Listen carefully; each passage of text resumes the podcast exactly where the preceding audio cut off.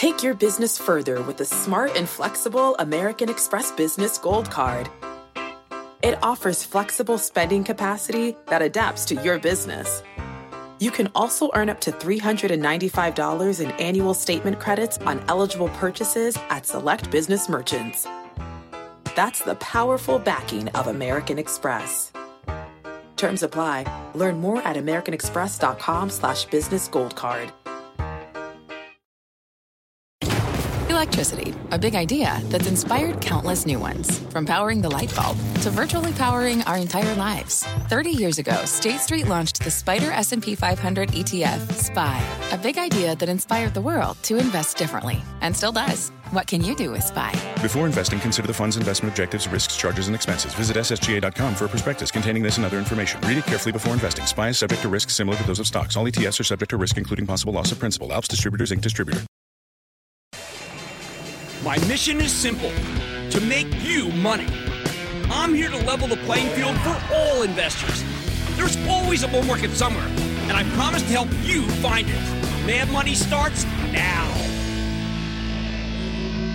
Hey, I'm Cramer. Welcome to Mad Money. Welcome to Cramerica. Other people want to make friends. I'm just trying to make you some money. My job is not just to entertain you, but to educate and teach you.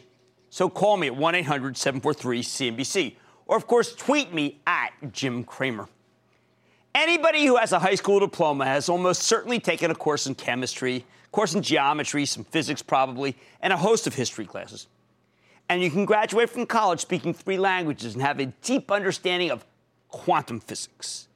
But you know the one thing they almost never teach you in high school, let alone touch with a 10 foot pole in college? Financial literacy. And I'm not talking about economics here. You can be an econ major and still learn nothing about personal financial planning or retirement readiness or even how to balance a darn checkbook, let alone how to invest your money wisely.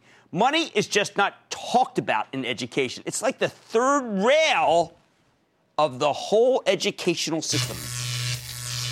And that's why I'm on a constant mission to teach you about every aspect managing your money so that you'll be able to become a better investor, both when it comes to retirement investing and playing around with what I call your discretionary mad money portfolio.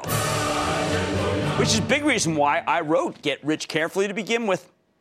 Now, most of you, even uh, really, even if you don't own individual stocks directly, you probably have some kind of exposure to the stock market, probably a 401k plan where you keep the bulk of your retirement funds, which is why I want to take a moment to talk about retirement. For those of you who've been living in a cave for the last 20 years, 401k plans are the main way Americans save. They're offered by your employer, and they're among the great tax deferred investment vehicles out there, along with the IRA. No, not the Irish Republican Army. I'm talking about the individual retirement account. Wait, for those of you who are about to fall asleep or change the channel because the whole idea of saving for retirement puts you to sleep, hear me out.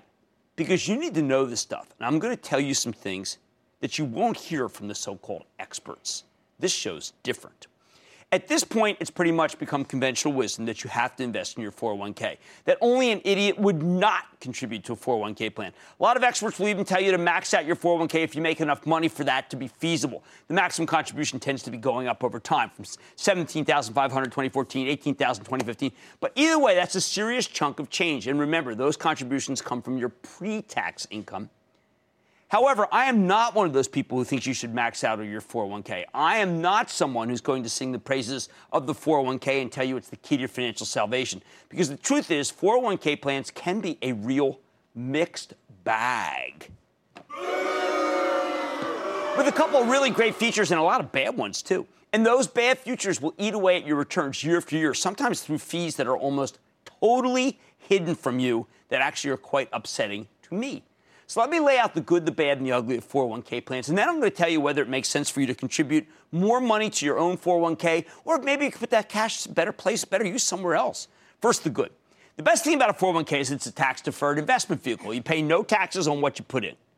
Then you never pay a penny of capital gains taxes on the profits you make within your 401k, which allows your money to compound year after year, compounding just being fantastic, decade after decade. Totally tax free until you decide to start making withdrawals. Regular viewers of this show and readers of my books know that I'm a huge believer in the power of compounding. So let me give you an example here. Suppose you're 30 years old and you start investing $5,000 a year to your 401k. And remember, you're not paying any income tax on that 5,000 contributions pre-tax income. If you choose your investments wisely, you should be able to generate perhaps maybe as much as a 7% return on average. So over the course of the next 30 years, you'll be contributing $150,000 to your 401k plan. But because that money is able to compound year after year without any capital gains taxes, by the time you're 60, that $5,000 per year pre-tax income, well, that could be worth over $511,000. If you had to pay taxes on dividends and capital gains, believe me, that number would be much, would be a, a, a lot lower, perhaps as much as $110,000 lower. That's how important compounding is. You and, and avoiding, well, let's say the tax deferred nature of the thing. You, uh, you only ever have to pay taxes on your 401k money once, and that's when you decide to withdraw it.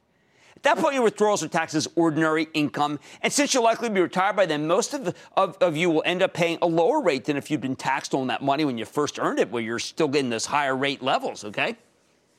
So that's one major reason to like 401k plans. The second, many, but not all employers will match or partially match your 401k contributions. In other words, for every dollar you invest in your 401k plan, your employer might throw in, say, 50 cents up to a certain point. That is free money, and you must almost never want to walk away from free money especially again when it's also untaxed. But if you don't get free money from your employer for contributing to 401k, then I think it's a much less compelling option, frankly, because as I said before, there are a lot of things about a 401k plan that can be really bad which is why, if again you don't get a match from your employer, I believe it's a better idea to save for retirement via the individual retirement account or IRA, which has the same exact tax favored status as a 401k. You can only contribute $5,500 a year to your IRA or $6,500 if you're over 50. But when you change jobs, you can roll over all the money in your 401k into an IRA.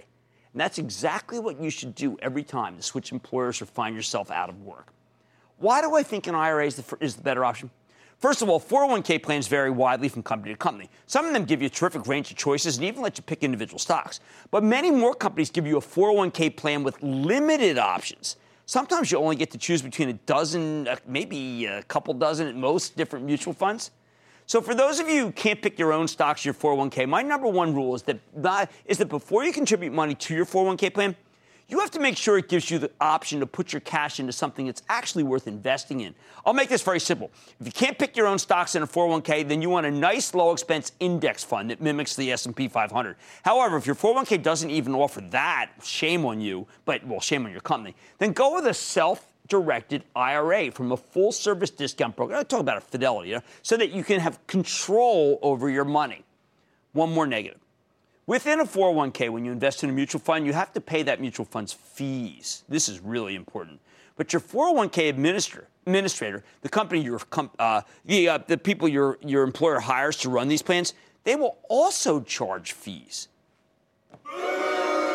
Meaning that all the money 401k saves you on taxes, a great deal of that can actually be clawed back by these fees. If you ever looked at your statement and wondered why the heck your 401k holdings aren't increasing in value like they should be, Fees are probably the reason. So, where does all this leave us? Here's my bottom line on retirement investing. If the company you work for offers an employer match for your 401k contributions, then you want to put money into your 401k until that match is maxed out. No reason to pass up on free money. And after that, put any additional retirement savings into an IRA. But if there's no employer match, or if there's an employer match, but your 401k doesn't give you any options that are worth investing in, you would do better to skip the 401k and go straight to an IRA immediately. Deborah in California. Deborah. Hi, Jim. Thanks for taking my call. Quite welcome. I, I have a two part question regarding the value of listening to a company's earnings conference call. Okay.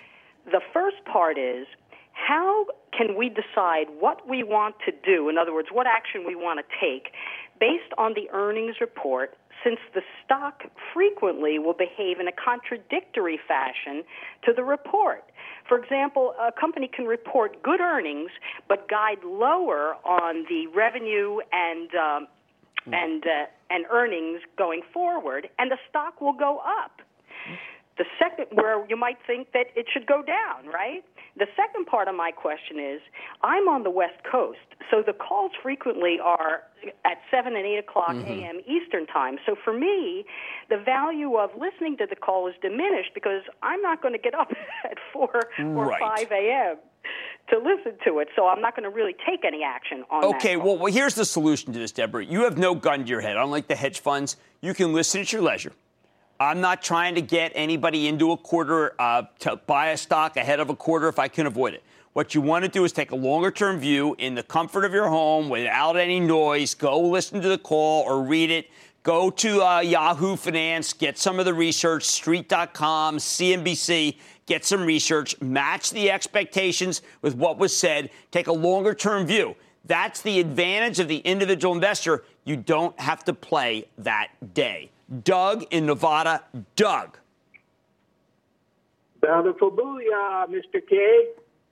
Okay. My que- yeah, my question is I have a 401 uh, that's fairly substantial. Uh, would it be advisable for me to change that to a, a self directed IRA? Okay, well, what matters is the match. I mean, if you have, if the employer is matching, no. Okay, you want to get the max, so the you want to get the max match, so to speak, and then after that, yes. Or, uh, but if it's just a it's six or one or one half dozen the other, and the funds aren't that list aren't that good that you're allowed to be in your 401k, then yes, I want you to choose a self-directed IRA. All right, let me help you take control of your financial future. When it comes to retirement, if your company matches your contribution to 401k, then max that out. That's really important. But if you don't get an employer match or you don't have investable options, go straight to the IRA. On Mad tonight, you just got your diploma, so now what? Don't miss my investing advice for recent college grads. Then too busy to invest in individual stocks? Hey, that's fine. I'll help you put your money behind the next best thing. Plus, there are many roads to a healthy retirement. Let's chart your course. Why don't you stick with Cramer? Don't miss a second of Mad Money. Follow at Jim Cramer on Twitter. Have a question? Tweet Cramer. Hashtag mad tweets. Send Jim an email to madmoney at cnbc.com or give us a call at 1 800 743 CNBC. Miss something? Head to madmoney.cnbc.com. Fact running a business is not getting easier on your wallet. With higher expenses on materials, employees, distribution, and borrowing, everything costs more. Also, a fact smart businesses are reducing costs and headaches by graduating to NetSuite by Oracle. NetSuite is the number one cloud financial system, bringing accounting, financial management, inventory, and HR into one platform and one source of truth. With NetSuite, you reduce IT costs because NetSuite lives in the cloud with no hardware required, accessed from anywhere. You can cut the cost of maintaining multiple systems because you've got one unified business management suite. You improve efficiency by bringing all your major business processes into one platform, slashing manual tasks and errors. Over 37,000 companies have already made the move. See how you'll profit with NetSuite, and then you can think of all the ways you could be spending the money you save. Company retreat in Malibu, anyone? By popular demand, NetSuite is offering a one-of-a-kind flexible financing program for a few more weeks. Head to netsuite.com to start saving. When you're hiring, the best way to search for a candidate isn't to search at all. Don't search, match with Indeed. Indeed is your matching and hiring platform with over 350 million global monthly visitors, according to Indeed data, and a matching engine that helps you find quality candidates fast. Use Indeed for scheduling, screening, and messaging to connect with candidates faster. Plus, 93% of employers agree Indeed delivers the highest quality matches compared to other job sites, according to a recent Indeed survey. Leveraging over 140 million qualifications and preferences every day, Indeed's matching engine is constantly learning from your preferences. Join more than 3.5 million businesses worldwide that use Indeed. Listeners of this show will get a $75 sponsored job credit to get your jobs more visibility at Indeed.com slash Mad Money. Just go to Indeed.com slash Mad Money right now and support this show by saying you heard about Indeed on this podcast. Indeed.com slash Mad Money. Terms and conditions apply. Need to hire? You need Indeed.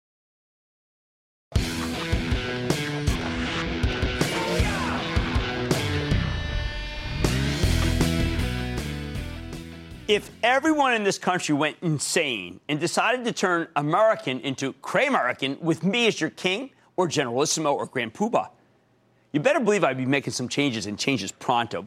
But because this is a show about money, I'm going to stick to the financial elements of the Cramer regime. Because the fact is, it drives me nuts that we don't really teach our young people about how to handle money. And I'm talking about early, too, not just college. Would it be so crazy if you had to take a class in personal finance before you could graduate from high school?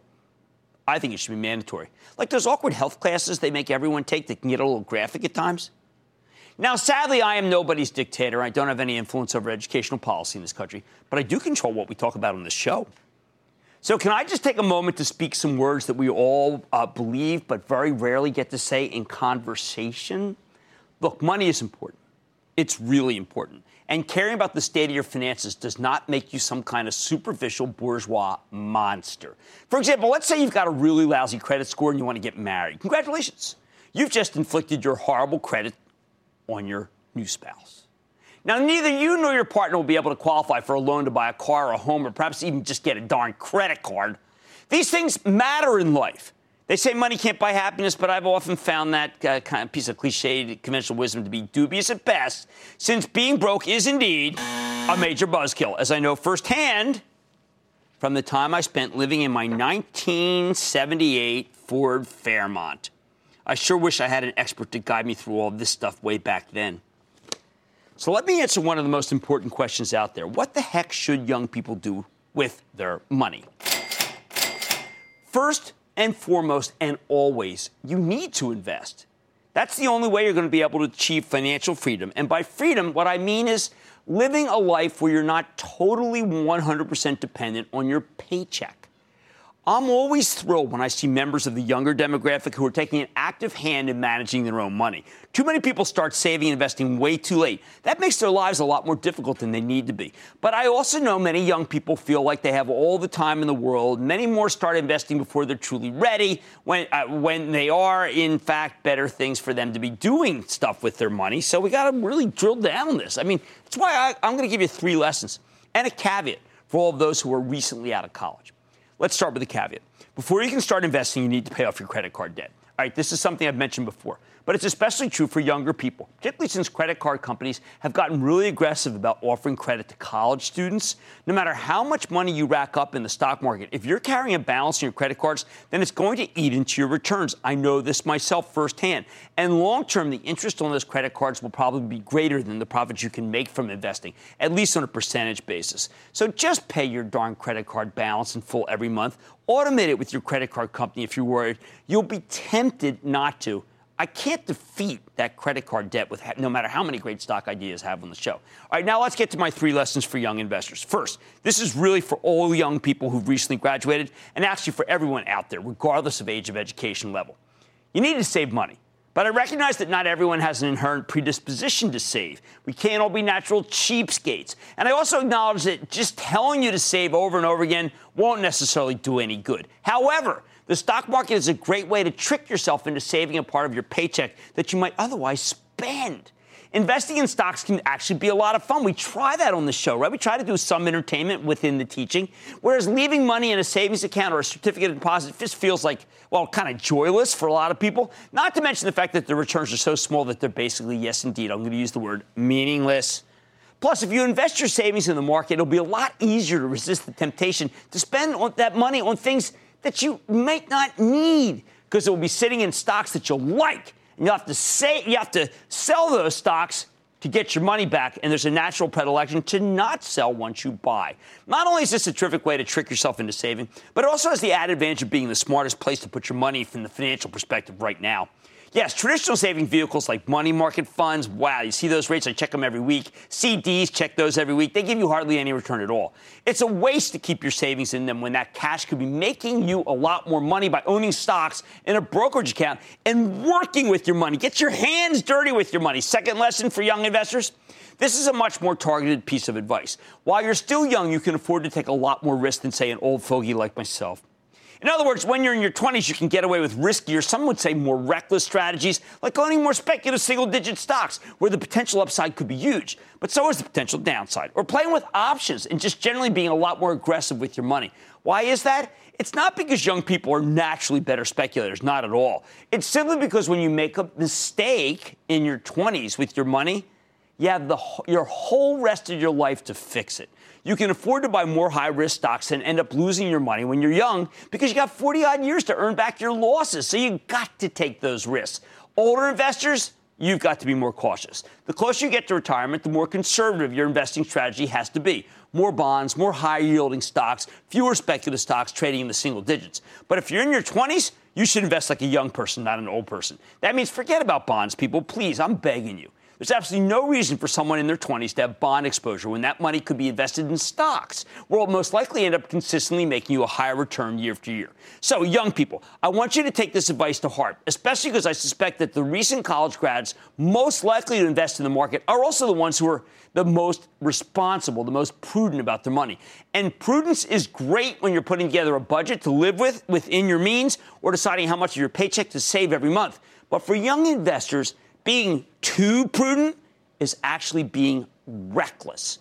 20 somethings, live a little, at least in your stock portfolios. Take some risks. Forget about bonds for the next decade. Play around with some speculative names. Maybe some tiny biotech companies with a lot of potential. Even if, the, if they blow up on you and go all the way to zero, you got your whole life to make that money back. Final lesson for young investors it's never too early to start investing for retirement.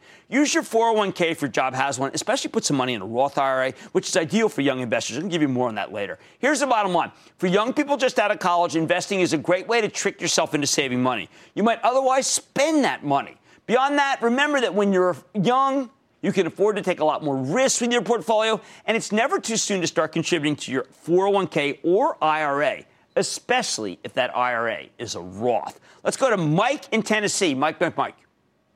Uh, hey Jim, how you doing? Uh, I love your show. Thank you. Uh, we watch it all the time. Thank you. Uh, the uh, my question is, uh, a, a few episodes ago, you said that you did not like buying a stock if the PEG ratio got above two. Right. And I'm I'm wondering whether or not you use PEG ratios as a sell signal, and if you do, how high will you let it go before you pull the trigger and sell stock? Okay, when it's more than two times the uh, the growth growth rate, I do get nervous. Now there are some stocks that don't trade on earnings, and you've got to be careful. Like a cult stock, there's a bunch of cult stocks I talk about all the time.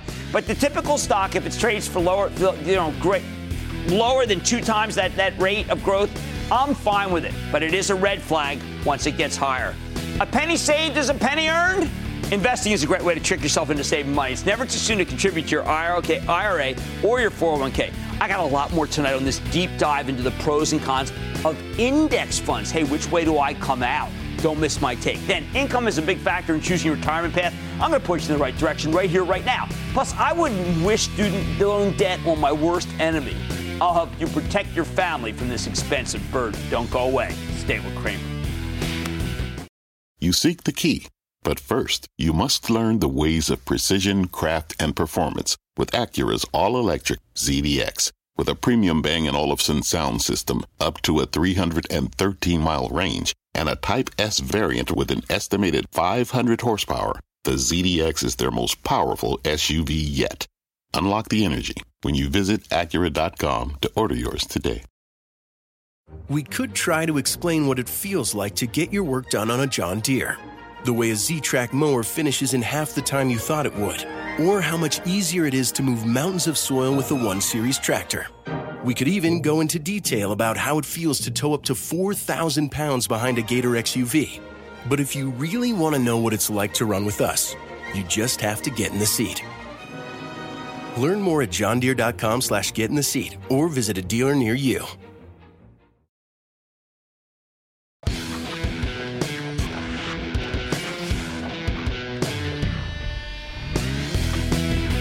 We live in a world where you have more choices about where to invest your money than ever before. A virtual infinity of ETFs, mutual funds, you name it. But more choice isn't always better. Sometimes having more options just makes it impossible to decide which ones are right and which ones are wrong for you. And you've never had more options when it comes to picking exchange traded funds and mutual funds than you do right now. They're everywhere. At this point, there are so many different kinds of ETFs that it can make your head spin. As a side note, I hate the way many of the sector based ETFs, the ones that let you buy and sell an entire group like the banks, the home builders, that, I hate the way they've been warping the way the whole stock market trades. That's something you can find out more about and get rich carefully. And if you're in these ETFs, I have to urge you to find out about them. But the important thing is this.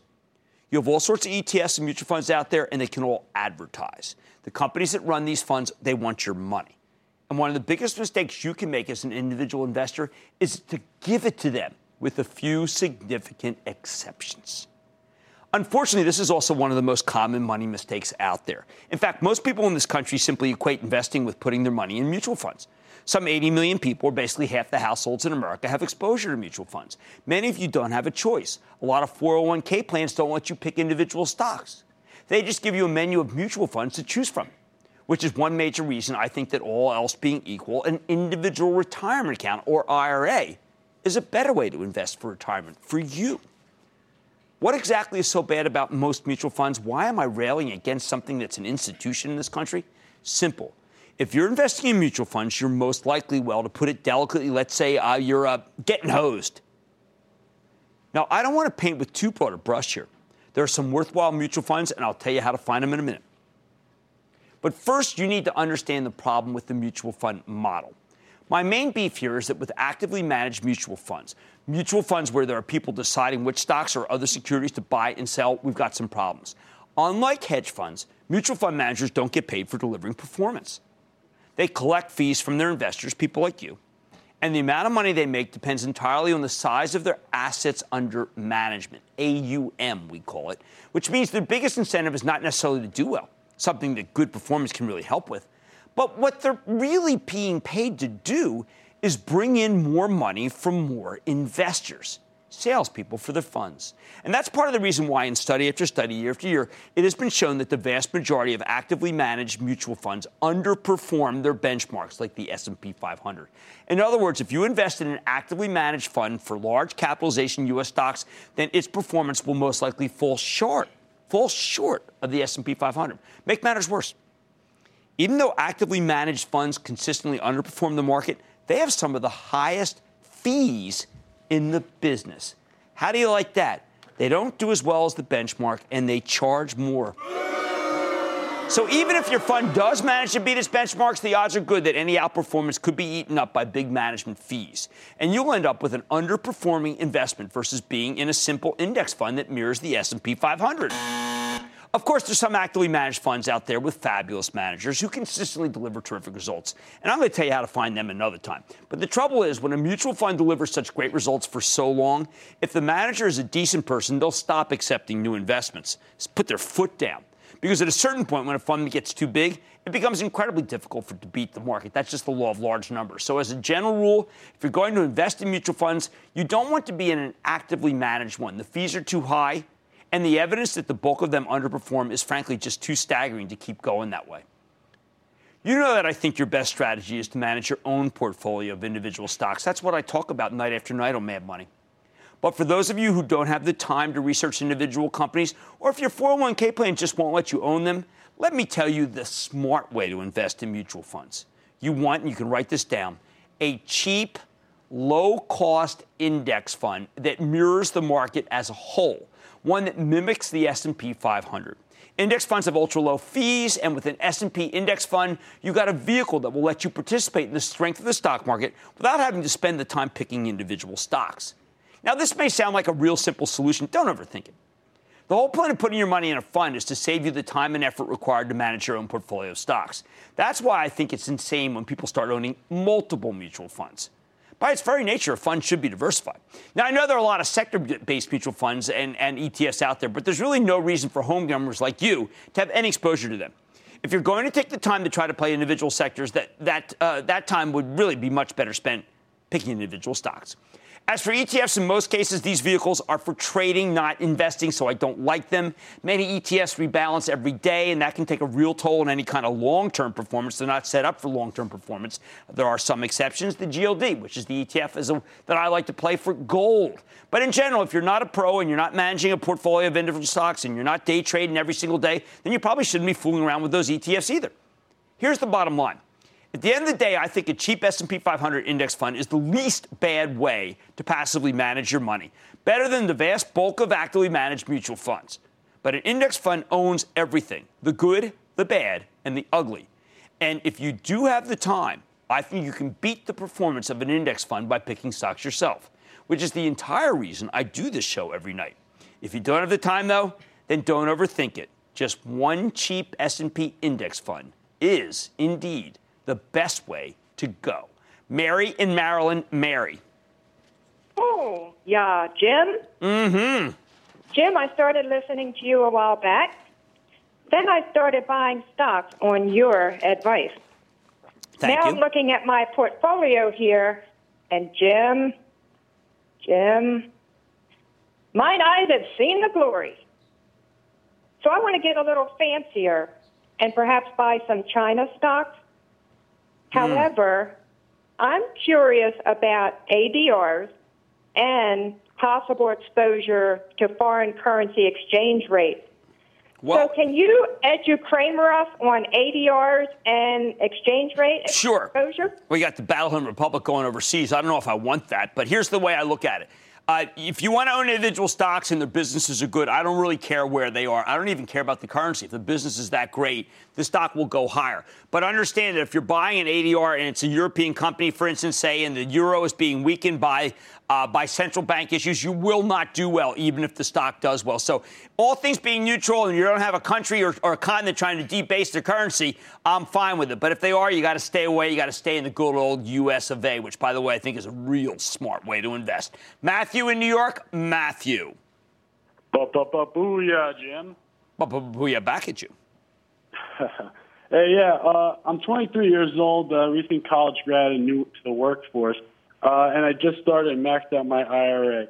Uh, realizing time's on my side, I want to kind of go for an aggressive allocation for growth and take on risk, but I'm unsure of how to do that exactly. Uh, so I just want to kind of get your suggestions uh, for someone starting out through the uh, retirement investment investing. Uh, Okay. How would you uh, go well, I think that uh, you know you want to have the fastest young growth stocks, and those are tend to be found in technology sector, but also, of course, in biotech. Now, don't go too crazy. I'm willing to have one or two stocks that don't of, of companies that aren't making money, no more than that. But those are the most fertile areas. Uh, junior growth stocks, companies that are worth a billion dollars or less. A lot of them that are, are too small to talk about. One of those two. These are all fine. You can do those because if you lose money, you've got the rest of your life to make it back. Sorry, not so much mutual love here. Picking stocks is still the best way to manage your money, but if you don't have time, just please, please, please go with the cheap S&P 500 fund over most actively managed funds. Now, there's much more mad money ahead, including how to find the best path to a healthy retirement depending on your income. Then don't forget the kids, please. Protecting your children from student loan debt will put them in a better position to build their future. I'll help you plan for that hefty tuition bill. Plus, I'm responding to your tweets with the, without the 140 character restriction that so hems me in. Stick with Cramer.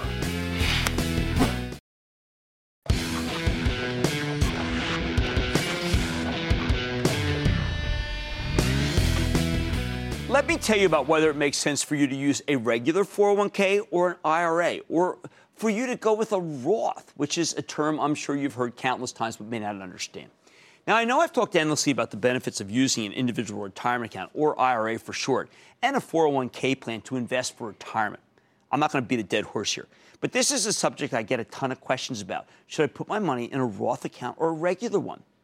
So why don't we start with a Roth IRA? I think that aside from the earned income tax credit, the Roth IRA may be the single greatest thing our government has done for low income families since the end of the war on poverty, which at best ended in a draw, poverty possibly winning uh, on points. I've told you all about how a regular IRA lets you take pre tax income, invest it, and then your gains can compound year after year, decade after decade, totally tax free until you decide to withdraw that money when you're retired. A Roth IRA works differently. With a Roth, you make contributions with after tax income. So, in other words, unlike a regular IRA, putting money into a Roth won't decrease your tax bill. On the other hand, though, once your money is in a Roth IRA, you will never pay taxes on it again. As long as your cash remains in the account, you don't pay capital gains tax, you don't pay dividend tax. And when you withdraw it, which you can do if, without penalty after the age of 59 and a half, you don't pay any income tax on your withdrawals. This is fabulous. In other words, with a Roth, you pay taxes now so that you don't have to pay any taxes, uh, income tax 30 or 40 years from now when you're retired. There's one more positive point about a Roth. You can withdraw the money you've invested, not your gains, just the amount you've contributed, and you won't get hit with a 10% penalty, which is what happens when you try to withdraw money from a regular IRA before you hit that magic age of 59 and a half. That's very different from a regular IRA where you don't pay any taxes on your contributions now, and your gains don't get taxed within the account, but once you start withdrawing the money, every penny you take out is taxed as ordinary income which can be a very high rate. which means that when you're trying to decide between a Roth IRA or 401k and a regular IRA or 401k, you're basically deciding whether it makes more sense to pay income tax now with a Roth or to wait and pay income tax once you've retired with a regular account. In other words, you have to figure out whether you'll be in the higher tax bracket after you've retired or a lower one. Obviously, this is a complicated question. It really has a lot to do with the specifics of your situation, your career, and simply how, uh, how old you are. Let me give you a quick rule of thumb, though. For anyone whose marginal tax rate is 25% or less, which is most of America, I think you ought to go with a Roth. Better to take the hit up front than allow your Roth IRA to compound tax free for the rest of your life. Remember, for those of you who don't have the time to pick your own diversified portfolio, say of 5 to 10 stocks, the smartest thing to do is just park your retirement money in a low-cost index fund that mirrors the S&P 500. As you get older, you can add some bonds, but really until you actually retire, stocks should make up the majority of your retirement investments. I know I've said this before, but I'm going to keep repeating it until they take me off the air because it's so necessary. But it's contrary to conventional wisdom. I want stocks, not bonds until later. How about a Roth 401k? This works just like a Roth IRA, meaning you make contributions with after tax income, and then you never pay taxes on that money again, except because it's a 401k plan. It has a much higher contri- contribution limit than an IRA. For example, the government says the 401k contribution limit for 2015 is $18,000 whereas an IRA annual contributions are capped at a mere $5,500. And there's one other big difference. Unlike a Roth IRA, a Roth 401k doesn't have any kind of income cap. No matter how much money you earn, you can take advantage of one of these as long as your employer decides to give you the option. Of course, all this depends on what you think the future is going to look like. I'll admit, if you believe the taxes are inexorably headed higher over the course of your lifetime, then a Roth 401k where you pay your taxes now and pay nothing in the future, well, that is so the way to go, even if you're making a lot of money in the present. But I think that belief's mistaken. For those of you young people who've only become politically conscious under the Obama administration, it may seem like there's no way to stop the tide of higher taxes. But history says different. And I believe we can close the deficit without substantially raising taxes. It's about as political as I'm going to get on this show. At the end of the day, though, this is both beyond our control and therefore beyond our ability to, pre- to predict. The bottom line the lower your present income, then the lower your taxes. A Roth 401k or Roth IRA lets you pay those low rates now and never worry about taxes again for your retirement money. So the less you make, the more likely it is that a Roth is for you. It's that simple. And when you're saving for retirement, don't worry about what could go catastrophically wrong 30 or 40 years in the future. Just worry about making the best choices right now.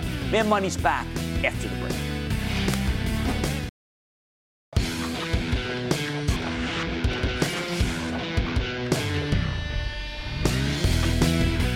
I've been reading a lot of stories about the crushing burden of student loan debt Right now, tens of millions of Americans owe more than a trillion dollars in student debt. That's an incredibly high figure. And it's not just that it really stinks to graduate from college or graduate school and then immediately realize that it might take decades to pay back those loans.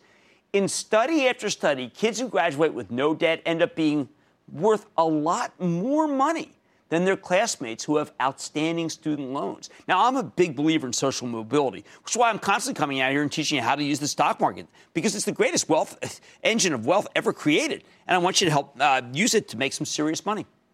So, for any of you who are parents or are thinking of becoming parents, let me just tell you right now that there are very few things you can do for your children that are better than paying for as much of their college education as you can afford.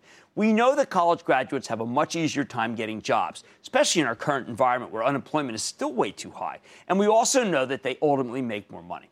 Of course, if I were some uh, maybe uh, were to make a kind of like Ab, Abe Maslow style hierarchy of financial needs, you can Google that. I would tell you that it's more important for you to save and invest for retirement, which is why I talked about it earlier in the show. For those of you who are parents, how could your own retirement possibly be more important than making sure your kids have the best future possible? Simple, because believe me, if you reach retirement age and you don't have enough money to pay for your kids, who do you think is going to support you? Your kids. You don't want to be a burden on them, so take care of yourselves first.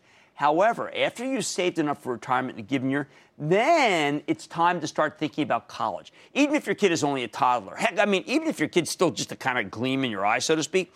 And the best way to save for college, hands down, is through what's known as a, write this down, 529 plan. Now, these plans do vary by state. But the general rules are true all across the country. There are two kinds of 529 plans. First, some states let you use a 529 as a way to hedge against tuition inflation by buying tuition credits at today's prices that can be used in the future. That's not what I'm talking about, though. I want you to use a 529 savings plan. Again, these are run by the states, and the rules differ from state to state. But generally speaking, a 529 doesn't let you manage your own portfolio. You have to pick between a mix of different mutual funds, just like with many 401k plans. This is really not my favorite way to do things. I prefer you to have control of your assets and the selection of which stocks to buy or which financial, uh, which actual instruments. Okay, but 529s have so much going for them. You know what? I'm going to swallow this one flaw. Remember, when you can only choose between funds, go for a low-cost fund that mirrors the market, either the S&P 500 or something like the Vanguard Total Market Fund. Uh, that's a, that, which is you'll see in many of these 529 plans. It literally owns all the stocks traded on the New York Stock Exchange and the Nasdaq. But since it's weighted by market cap, its performance will be very similar to the S&P, which contains the 500 largest companies. So, what are the rules for this 529 plan? Let's say you've just had your first child. Congratulations!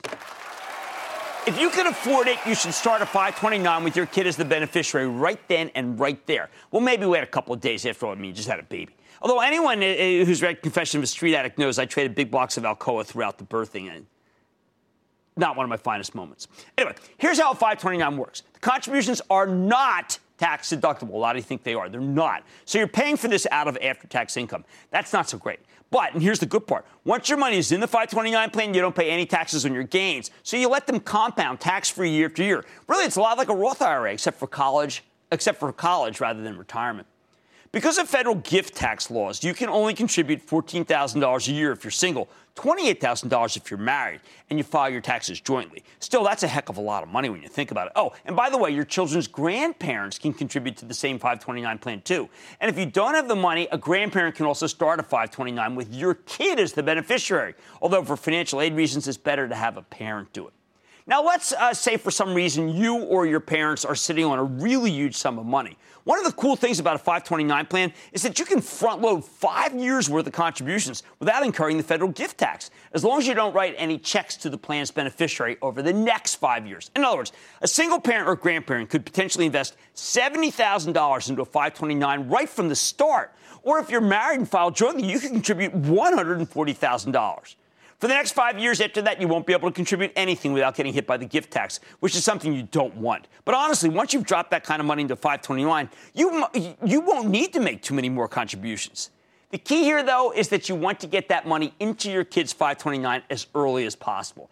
That's because the greatest of these plans is all about the power of compounding. Remember, you don't pay taxes within 529. So if you can somehow contrive to contribute $70,000 right off the bat and you invest that money in a low cost index fund that mirrors the market, the rule of thumb is that over time you'll make an average of roughly 8% per year. I know the stock market is actually a lot more volatile than that, but just as a thought experiment, if stocks generally perform like they have historically, you could double your investment in about nine years. So if you start saving right when your kid is born, by the time he or she is 18, the value of your 529 plan will have doubled and doubled again.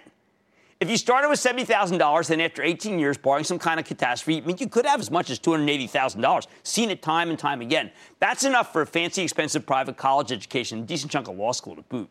I know that most people can't front load a 529 like this, especially not with all the expenses that come with raising a kid.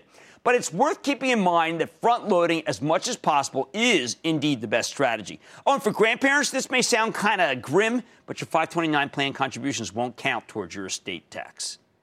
Last thing about saving for college and grad school. Any money in a 529 plan that you don't use, you can transfer to another relative. We're talking siblings, parents, even first cousins. Oh, and if you save all this money and your ungrateful kid decides not to go to college, you can just withdraw the money from the 529 plan. But in that case, you have to pay taxes on any of your gains, along with a 10% penalty. So here's the bottom line. No, paying for your kid's college education isn't as important, at least financially, as providing for yourself in retirement. But if you have children, then, after you've made enough retirement contributions for the year, putting money in a 529 college savings plan should be the next item on your agenda. It's the best way to protect your kids from the crushing burden of student loan debt. Mad Money is back after the break.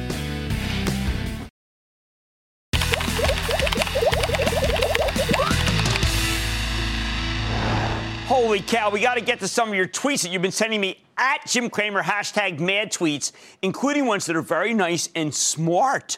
All right, here we go. At Kenneth Fagan 23 tweets, I love you, Jim. I love you, Kenneth Fagan 23. How's that? It's requited in my book. All right. Some people call me Jack Tatum. No, I'm a sweet guy. At JW Green underscore wants to know the following. Why care about short-term hit if you have long-term investment strategy? Amen. How many times have I said I like XYZ stock? It goes down that day and people want to burn me in effigy or they want to burn me in, in scalding oil. It doesn't have to be that day. Think a little longer term, particularly one year out, get better tax break. Here we uh, have at DIIGA, who wants to know, aside from your own, what other books should uh, home investors have under their belts to help them trade slash manage better? Hashtag get a plan. One Up on Wall Street and Beat the Street. Peter Lynch. They're available on Amazon. One Up on Wall Street and Beat the Street. You might want to look at some of David Darst's book. Those are available on Amazon. I use those to learn a great deal, and he taught me a lot at Goldman Sachs and then moved on. But uh, David Darst's books are very good. Up next, at Dr. Hoy 480 tweets, do you ever sleep or did one of your biotechs provide you with clones to assist? Winky face. Winky face presuming means, you know, like an emoji thing. No, I don't sleep. Okay, now we've answered that question. Now, at Luratin, give me a heads up. BTW, which I think stands for by the way, I am now following your know what you own motto, or KY, KWYO. Clean my portfolio this week. Yo, low. Y-O, low-O. You only live once, so I totally agree with you. Here's at Crabbo44. He wants me to know, wants me to know I'm in the market because of you, sir. Just give all the haters a big booyah. Keep teaching us what they want to grow. Jim, okay, let me give you a little heads up. I love the haters. I wouldn't be doing this if it weren't for them. I would have gotten out years ago. I am a spiteful driven guy to the haters, and everyone in my personal life knows that. So, haters, you're why I'm in this game. Congratulations, and stick with Cramer. I like to say there's always a bull market somewhere, and I promise to try to find it just for you right here on Mad Money. I'm Jim Cramer, and I'll see you next time. People today can spend half their lives over 50. So it's good to be financially ready for what's important to you as you get older, like a family vacation. Or starting your dream business. Welcome to Connie's Coffee. How may I help you? AARP's trusted financial tools can help you plan for whatever your future holds. That's why the younger you are, the more you need AARP. Start planning today at aarp.org/moneytools.